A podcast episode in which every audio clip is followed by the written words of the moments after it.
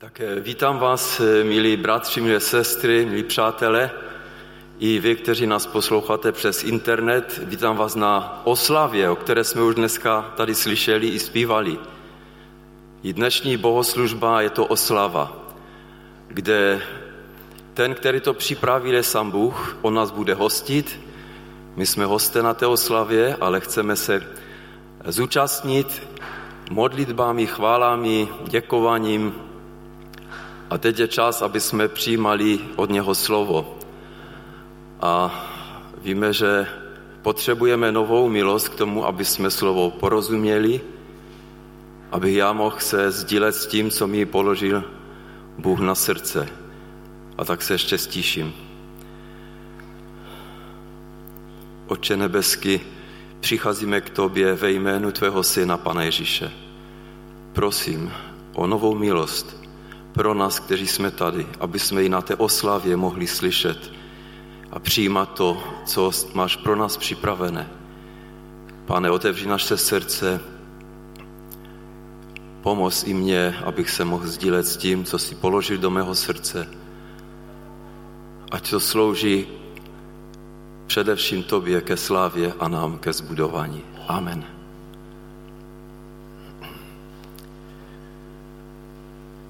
Tak eh, mně připadlo téma, nebo jsem si ho vybral, poněvadž já jsem byl v té výhodě, že ještě pastor to dost včas poslal a říkal, tak se můžete eh, rozhodnout, na jaký téma eh, můžete se sdílet. A já jsem si, když jsem viděl ty texty, tak už nějakou dobu žiju jedním takovým takovou myšlenkou nebo takovým tématem, jak důležité je mít obecenství s živým Bohem. My lidé tady na zemi a mít obecenství s živým Bohem. A proto jsem si vybral ten text, který je o tomto obecenství. Eh, víme, že eh, je to taková pasáž textu, které pan Ježíš řekl a vždycky začínal slovem já jsem. A potom je pokračování, to je vždycky to téma, eh, které pastor už jakoby připravil podle toho textu a dneska to bude ten, kdo nabízí blízké spojení. Takže já jsem, řekl pan Ježíš, ten, kdo nabízí blízké spojení. Než se ještě dostaneme k tomu biblickému textu, který je vybrán k tomuto tématu, je to z Janova Evangelia, z 15. kapitole prvních 8 veršů.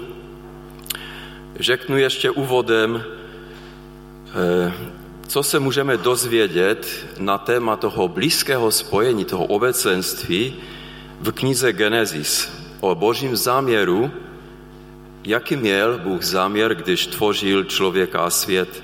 Nebudeme si to hledat, poněvadž to je jenom na takové doplnění, dokreslení, aby jsme se nezdržovali. Takže jenom řeknu, že v Genesis kapitola 2 a 3 čteme, že Bůh stvořil člověka k obrazu svému, k obrazu Božímu. Stvořil ho jako muže a ženu. Pak, když to dotvořil, tak řekl sám, eh, že to, co udělal, je dobré. Tam to tak mám napsané, že byl spokojen s tím, co udělal, je dobré dále připravil pro člověka místo k životu. Vysadil zahradu Eden, stvořil zvířata pro člověka, aby nad nimi panoval, aby eh, se staral o ně, dal jim pokyny, jak mají žít, co mají dělat. V té zahradě Eden měl pan Bůh s Adamem a Evou blízké obecenství. To znamená to blízké spojení. On je navštěvoval, rozmlouval s nimi a byla to taková harmonie, kterou si pán Bůh představoval, že tak, tak by to mělo vypadat. S člověkem, kterého stvořil, chtěl ho mít pro sebe, pro společenství s ním. Co se týče obživy tam v té zahradě, dali možnost jíst různé ovoce, jenom zakázali jim jíst ovoce z jednoho stromu, a to je z toho stromu poznání dobrého a zlého. Ale zase ponechali jim svobodu. Nebylo tak, že by je teď přísně držel a kontroloval, ale dal člověkovi, člověkovi svobodu. Stvořil člověka jako svobodného, který se může rozhodnout. K ničemu je nenutil. Ale jak víme, člověk se nechal svést, udělal špatné rozhodnutí, duchovně zemřel, ztratil spojení s Bohem a nakonec musel být vyhnán z ráje. Čili to boží, ten boží plán mít obecenství s člověkem stroskotal, člověk zklamal. Již tehdy v ráji pan Bůh měl ale připravený nový plán. A nevím, jestli jste z toho všimli, když čtete tu druhou, třetí kapitolu, že pan Bůh již tehdy měl připravený nový plán. On věděl, jak to dopadne, on je všemohoucí. Měl připravený nový plán, jak zachránit člověka a dát mu příležitost znovu získat obecenství s živým Bohem. Zmiňuje se o tom, když promlouvá k hadovi, jako satanovi. Je to ten třetí kapitola, 14. 15. verš. Jenom e, přečtu e, necelý ty dva verše, ale kousek jenom. A říká tomu hadovi, protože jsi učinil toto, buď proklet. A dále mluví, a položím nepřátelství mezi tebe a ženu a mezi símě tvé a símě její. Ono tobě zdrtí hlavu a ty jemu rozdrtí špatu. Ono tobě rozdrtí hlavu a ty jemu rozdrtí špatu. A toto je to, co pan Bůh připravil v tom, ten nový plán už měl přemýšlený. Poněvadž potomek ženy Ježíš Kristus svoji smrti na kříži rozdrtil satanovi hlavu, Satan sice rozdrtil Ježíši patu, rozumím tomu tak, že Ježíš musel zemřít. To je to rozdrcení té páty. Ale to důležité, co se stalo, že pan Ježíš rozdrtil satanovi hlavu. Na třetí den však slavně vstal z mrtvých a žije na věky ve slávě svého Otce v nebesích. Pak ve starém zákoně ještě čteme po padu člověka v raji, že si pan Bůh vybral jednu rodinu a e, konkrétně jednoho člověka, Abrahama, kterému dal velké zaslíbení, že mu hojně požehná, že se rozroste ve velký národ, který si pan Bůh vyvolil a oblíbil a byl to právě Izrael. Také o tomto Izraeli řekl na některých místech ve starém zákoně, že ho vysadil, ten Izrael, že ho vysadil jako vinnici a očekával, že vydá hrozny. Čteme to například u Izajaše pátá kapitola, první, sedmi verš. Nebudu to číst, je to tam psáno o tom, že Izrael byl takovou vinnici, kterou pan Bůh vysadil tady na zemi. Čekal hodně dlouho pan Bůh, stovky let. Měl velkou trpělivost s Izraelem. Projevoval jim lásku, pečoval o ně. Ale vinné révy vydali jen pachnoucí bobule. Nedočkal se toho čeho očekával, toho příjemného ovoce, té, té sladké revy, těch sladkých bobulí. Čteme ve změněném textu, že vyvolený národ se nestal tím, čím je Bůh chtěl mít. Takže opět zklamal člověk, lidé. Proto pán Bůh začal úplně něco nového. A to je poslední plán, který navazuje právě na to, co už zaslíbil v ráji pán Bůh. Začal úplně něco nového. Ježíše, svého vlastního syna, poslal na tento svět. Zasadil ho do světa jako právou vinnou révu. Takto založil nové společenství, které se může stát tím, čím měl být Izrael, který selhal. Takže Pán Bůh tvoří teď úplně něco nového, nové společenství. Nové společenství je založené na Ježíši, je to jeho církev, o které sám řekl v rozhovoru s Petrem, že vybuduje svoji církev a brány podsvětí ji nepřemohou. To znamená, to znamená, nebude nikdy a nikým pokonána. To, co Pan Bůh teď buduje sám, ta nová církev, který, toho jsme svědky v Novém zákoně, jsme součástí té nové církve, máme velké zaslíbení, nikdy a nikdo ji nepokoná.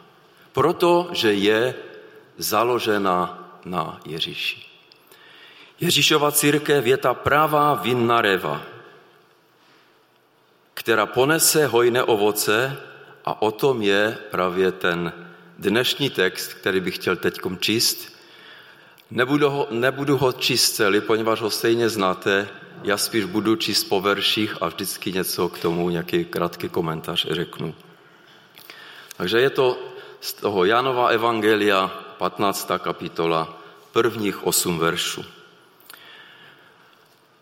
V tom prvním verši čteme, já jsem ta pravá vinná réva a můj otec je hospodář. Pan Ježíš říká, já jsem.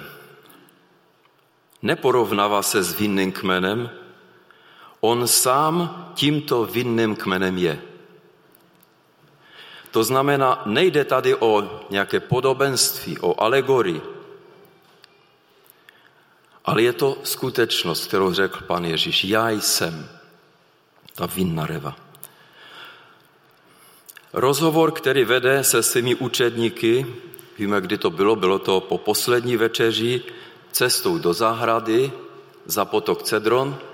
Ten rozhovor se ale konal ještě před tím potokem, než přešli na druhou stranu. Nebyl adresovan lidem hledajícím. To je velmi důležité, aby jsme si teď v tom textu uvědomili jednu věc. Ten rozhovor vedl se svými učedníky.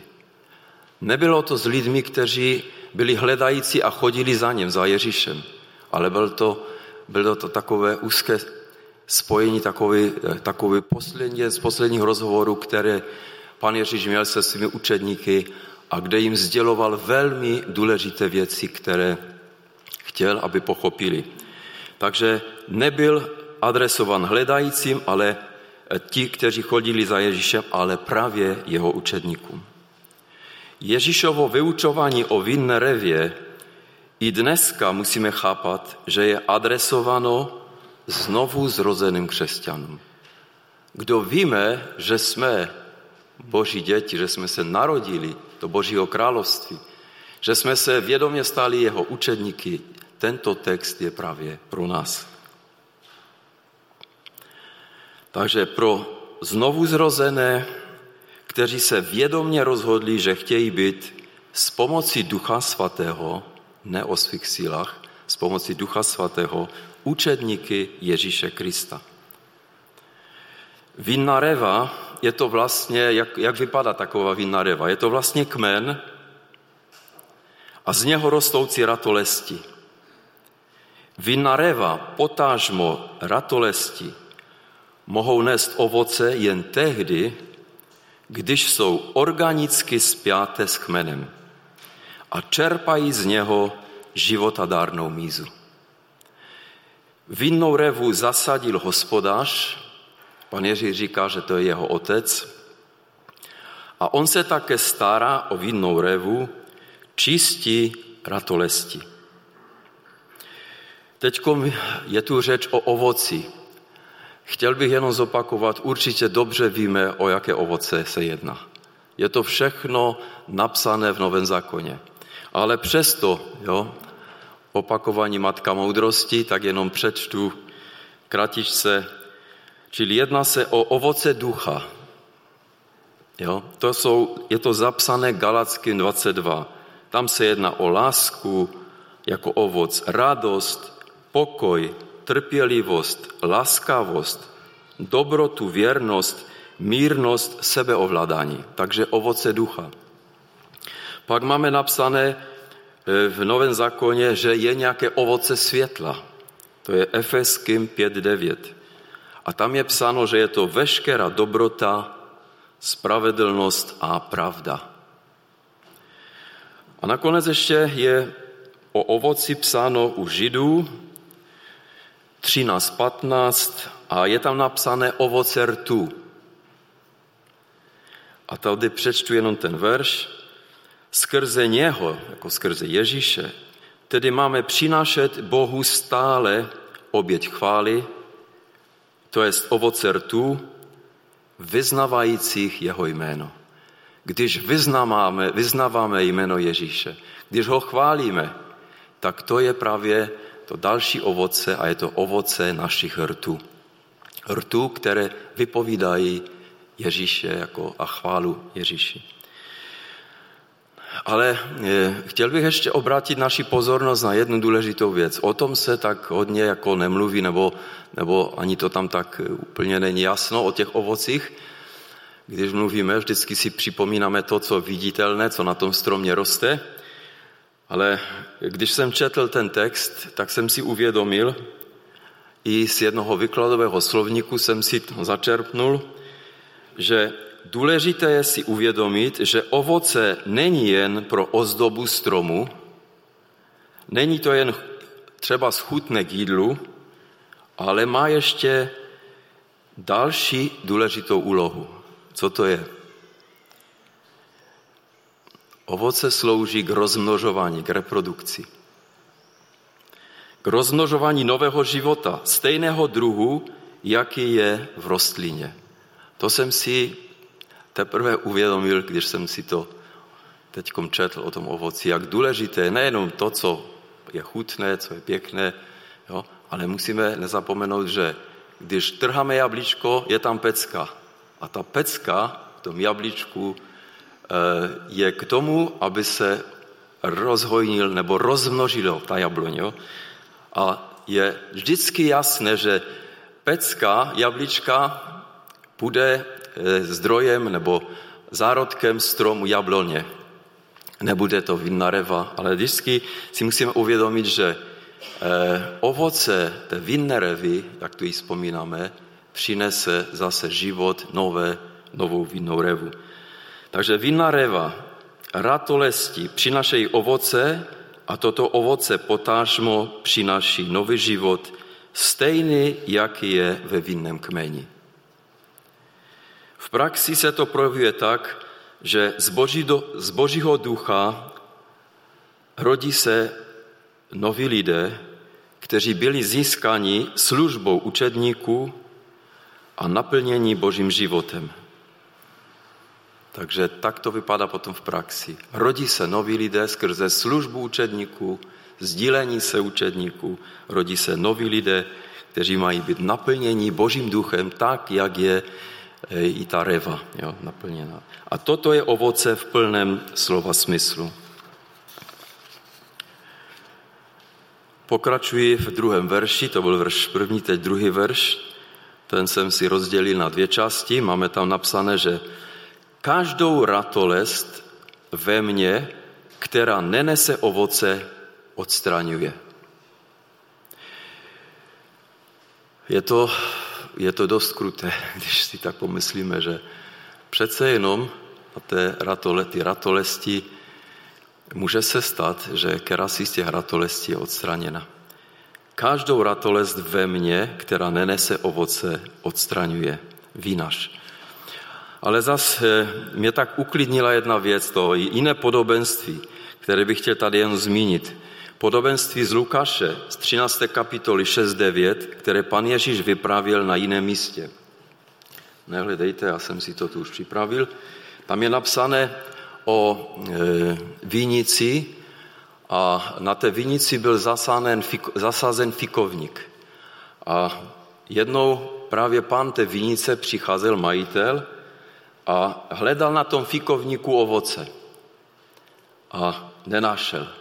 Víme, že potom si zavolal toho vinaře a řekl mu, já už tři roky chodím k tomu fikovníku a vždycky jenom listi a není tam ovoce.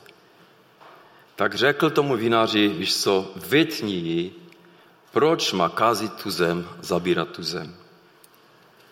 Ale vinař v tom případě musíme v tom podobenství si, eh, si uvědomit, že pan Bůh je, je ten, kdo zasadil vinici, je majitelem té vinice a ten vinař, který se stará o eh, ty revy, je pan Ježíš. A on mu řekl, ten vinař, pane, ponech ho i tento rok, až je okopám, až jej okopám a pohnojím, neponese-li snad ovoce příště, pak, jestliže ne, vytneží. Takže vidíme tu dlouhou trpělivost i s tím fikovníkem. A to mě tak jako uklidnilo, že i v tom, co řekl pan Ježíš, že odstraňuje ratolesti, které nenesou ovoce, můžeme být jistí, že pan Bůh dává ratolesti, která zatím nenese ovoce, plnou péči a dostatek času, aby mohla přinést hojné ovoce. Ale když ani po určité době nepřinese ovoce, pak se rozhodne ratolest odstranit. A je to skutečně tak. V řeckém originále je použito vyjadření záporné vůle. Hned vám vysvětlím, co to znamená. Či ten text je trošičku, má jiné znění v tom řeckém originále.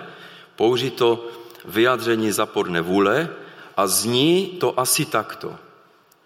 Každá ratolest, která nechce nést ovoce, jo? ne, že nenese, ona má, může mít nějaké důvody, ale každá ratolest, která nechce nést ovoce, tak je to v řeckém originále. Proč by měla být na vinném kmenu? Proč by měla odebírat životadárnou mízu? Když nenese ovoce, a chce si žít jen pro sebe.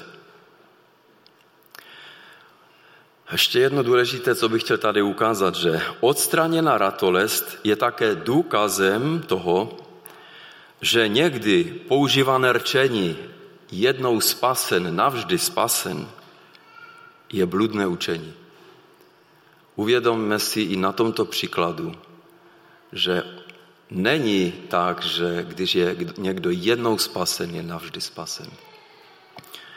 I tento příklad nám na to ukazuje. Budu číst to druhou část toho druhého verše. Každou, jako ratolest, která nese ovoce, čistí, aby nesla hojnější ovoce. Takže Ratolest se nečistí sama. To asi víme, že není schopna se čistit sama, udržovat v čistotě. Čistí vinař. Sama toho není schopna. Vinař je velmi ohleduplný k ratolestem. Nechce ji poranit, ale pomoci jim k nesení hojnějšího ovoce. Pokračuji v třetím verši. Vy jste již čistí pro slovo, které jsem vám pověděl. Stále se jedná o čištění, o čisté ratolesti. Pan Ježíš mluví k učedníkům, nemluví k lidem hledajícím, jak jsem se již dříve zmínil. Jo? Čili zase jenom, aby jsme si to uvědomili. Znamená to, že slovo platí pro znovu zrozené lidi, kteří si uvědomují, že boží milosti jsou zachráněni. To si každý z nás, kteří jsme novým stvořením, musíme uvědomovat, že jenom z boží milosti jsme zachráněni. Slyšeli, je to pro ty, kteří slyšeli evangelium, uvěřili Ježíši a rozhodli se na základě vlastní vůle, že chtějí nasledovat Ježíše. Všechno dobrovolně, k ničemu nás Pan Bůh nenutí. Pan Bůh jim dal svého ducha, těm znovu zrozeným, kterým pomáhá, aby jejich život se více podobal životu Pana Ježíše. Aby náš život se více podobal životu Pana Ježíše. Pan Ježíš je, je náš vzor, Pan Ježíš je kmen, z něho čerpeme.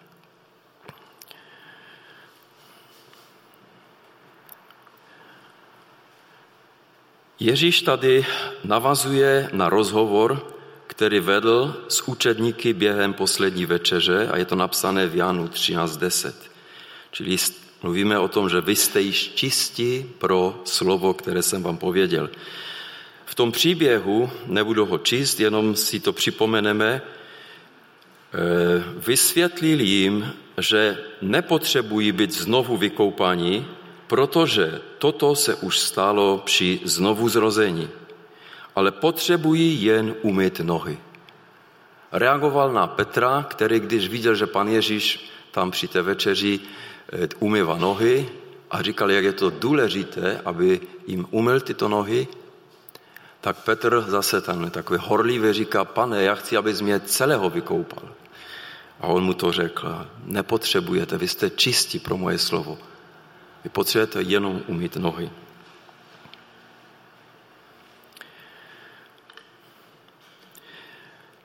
Proč umít nohy? Chodí po zemi, zašpiní se a tuto špinu potřebují znovu umývat. Toto se bude dít po celý jejich život, protože jsou jen lidé. Takže po celý život, pokud Pan nám dává, budeme potřebovat umývat ty nohy po se zašpiní.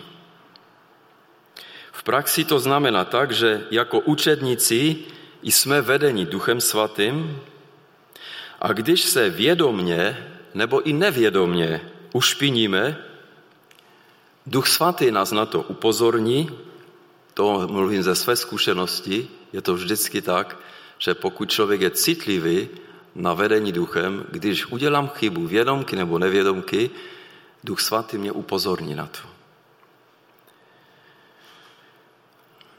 A upozorní mě buď pomocí Božího slova, nebo skrze naše svědomí, je to ten tichý Boží hlas v našem nitru, upozorní nás, že jsme udělali něco, co není ve shodě s Boží vůli. Takže to je to čištění. Jo? Duch svatý nás upozorní, není něco v pořádku. Prostě ty se pošpinil a musíš s tím něco udělat. Pokud jsme se dopustili, jo, na, na nás pak je, abychom si to uznali, vyznali to jako hřích, činili pokaní a odvratili se od toho. Zase je tady naše vůle Pan Bůh ne, nedělá žádný nátlak, ale dává nám možnost. Chceš dát věci do pořádku, vyznej, uznej si to a odvrať se od toho. Pros o odpuštění a já tě očistím svojí krví. Pokud jsme se dopustili hříchu vůči bližnímu, je potřeba dát věci do pořádku i ve vztahu k němu. Nejdřív to uděláme tak, že si to dáme do pořádku před Panem, před Bohem, ale pak nás Duch Svatý vede k tomu, ale víš, ten člověk je zarmoucen, nebo ten člověk, toho se to dotklo, jo, je prožívá teď nějaké trápení, musí říct za ním a dej to do pořádku. A takovým způsobem se eh, očišťuje ta ratolest. Je to proces očišťování vinné ratolesti, aby nesla hojnější ovoce. Pokračuji dál v, v četbě textu. Jsme u čtvrtého verše. Tam je napsáno, pan Ježíš říká, zůstaňte ve mně a já ve vás. Jako ratolest nemůže nést ovoce sama od sebe, nezůstávali v revě, tak ani vy, jestliže nebudete zůstávat ve mně. Takže pro nesení ovoce je důležité a rozhodující zůstávání v kmeni. Zůstávání v kmeni. Ratolest nemůže nést ovoce sama ze sebe. Nese ovoce jen tehdy, když je napojená na kmen a z něho odebírá mízu. Co je zvláštní pro ratolest, je nesení ovoce přirozená věc, něco normálního. My se často s tím trápíme, pane, co mám dělat, jak to mám dělat? abych fakt to ovoce přinesl, že? Ale jak se podíváme na příklad, který pan Ježíš použil, to je pro tu ratolest, to je něco přirozeného, normálního, že nese ovoce. Spíš, když nenese ovoce, tak to je nějak nenormální, jo? ale to jsme si už vysvětlili předtím. Proto říkám, že i pro nás učedníky ten příklad může být potěšující a osvobozující. Nemusíme se trápit. Je to osvobozující ten příklad pro nás. Pan Bůh neočekává, že budeme přinášet ovoce sami ze sebe. V tom je to, co nás může potěšit a, dávat nám svobodu. Pan Bůh je tak dobrý, On připraví všechno, aby jsme ty ovoce mohli nést jako přirozeně. Je to, je to normální jev. Často na to zapomínáme a když pak vidíme svoji neplodnost, snažíme se ji překonat stále větším úsilím. Makáme a makáme. Někdy je to docela trápení, dřina. A pak jsme z toho sfrustrovaní. Ale pan Bůh to takhle nezamyšlel. Takže zůstávat ve kmeni vždycky. Čtu pátý, šestý verš. Já jsem ta vinná réva, vy jste ratolesti. Kdo zůstává ve mně a já v něm, ten nese hojné ovoce neboť beze mne nemůžete činit nic. Jestliže někdo ve mně nezůstává, bude jako ta ratolest vyvržen ven a uschne. Pak jej schromažďují a hazejí do ohně a hoří. V tom pátém verši jenom chci potrhnout ten konec verše, neboť beze mne nemůžete činit nic. To je to, co jsem říkal, že nás osvobozuje, a nemusíme s tím strápit. Těchto dvou verších pan Ježíš ještě jednou zopakoval důležité myšlenky z prvních tří veršů. Je to takové opakování toho, co už jsme si četli v prvních tři verších. Musíme si uvědomit, že bez kmene, bez Ježíše nemůžeme nic učinit. Pan Bůh nás narouboval na kmen, abychom tvořili organickou životní spjatost s Ježíšem. To jsem se tu nezmínil, ale to by bylo na jiné téma zase, že my jsme vlastně se na, tu, na ten kmen dostali eh, za přičiněním Pana Boha. On nás narouboval, jo? čili my jsme jako naroubovaní na tento kmen. Takový obraz o věřící, kteří se obrátili z pohanu.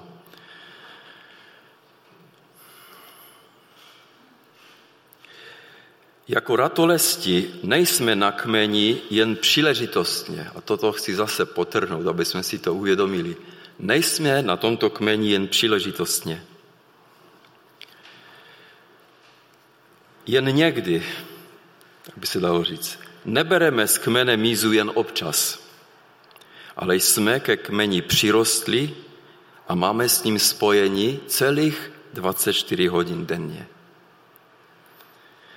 Platí pro nás, že v životě nejsou jen okamžiky, kdy si vyčleníme čas a hledáme spojení s Panem Ježíšem. Je to nám, to je známe, že? Když my někdy si uvědomujeme, aha, už jsem si dlouho nečetl z Božího slova, už jsem si neudělal takovou chvílku, kterou bych měl se svým pánem. Musím si už to prostě udělat, jo? A my si myslíme, že takové to chvílkové spojení, že to je podle jakoby Boží vůle. Pan Bůh má jiný záměr. Jo? My si musíme uvědomit, že my jsme spojeni s Ježíšem. Non-stop spíme, žijeme v noci, přes den, celých 24 hodin, vlastně celý život, pokud nám Pan Bůh dává. Platí pro nás, že v životě nejsou okamžiky, když si ten čas vyčleníme a hledáme spojení s Ježíšem, jsme s ním srostli neustále a úplně názor, který někdy slyšíme mezi křesťany, to myslím, že už jste také slyšeli, že jedou na biblický kurz nebo na konferenci, protože si potřebují dobít duchovní baterie. Mluví se to tak někdy, že? Už potřebuji zase nějakou konferenci, nějaké, nějaký biblický kurz, abych si dobil duchovní baterie. Ale tento názor je zcela špatný.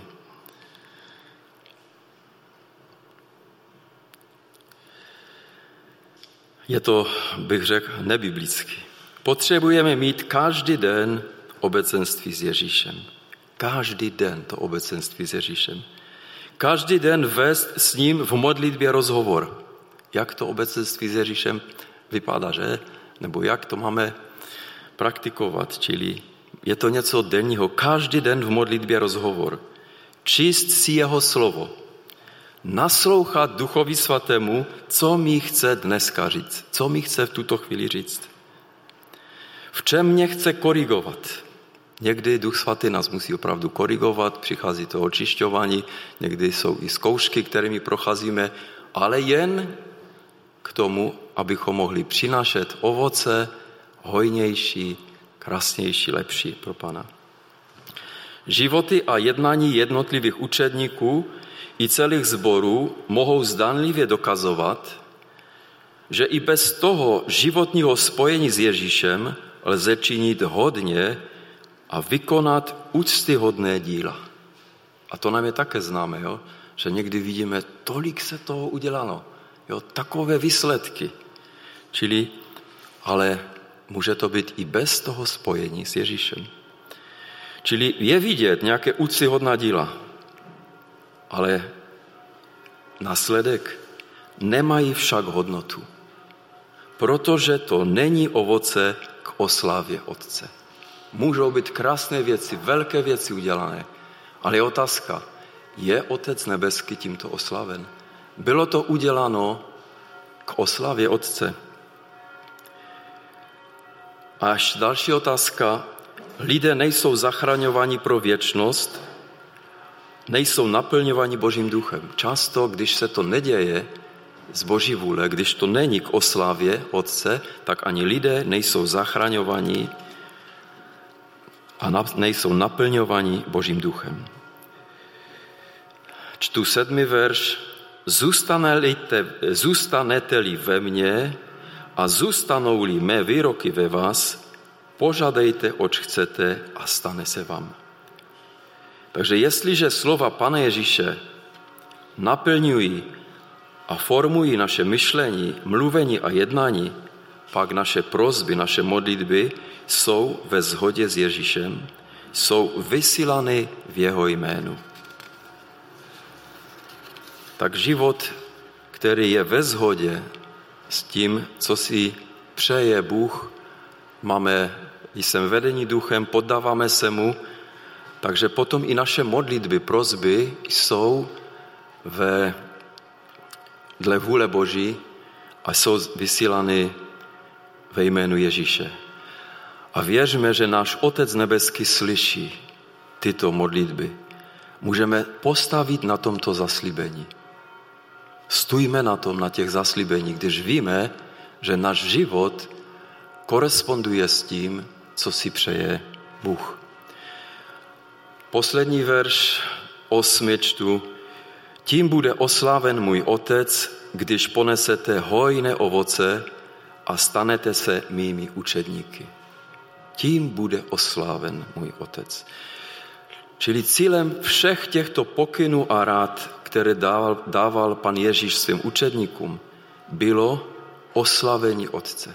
To, co jich chtěl naučit, to, co mají dělat v životě, mají dělat především proto, aby byl Otec oslaven. A pak, aby bylo pomoženo jiným lidem.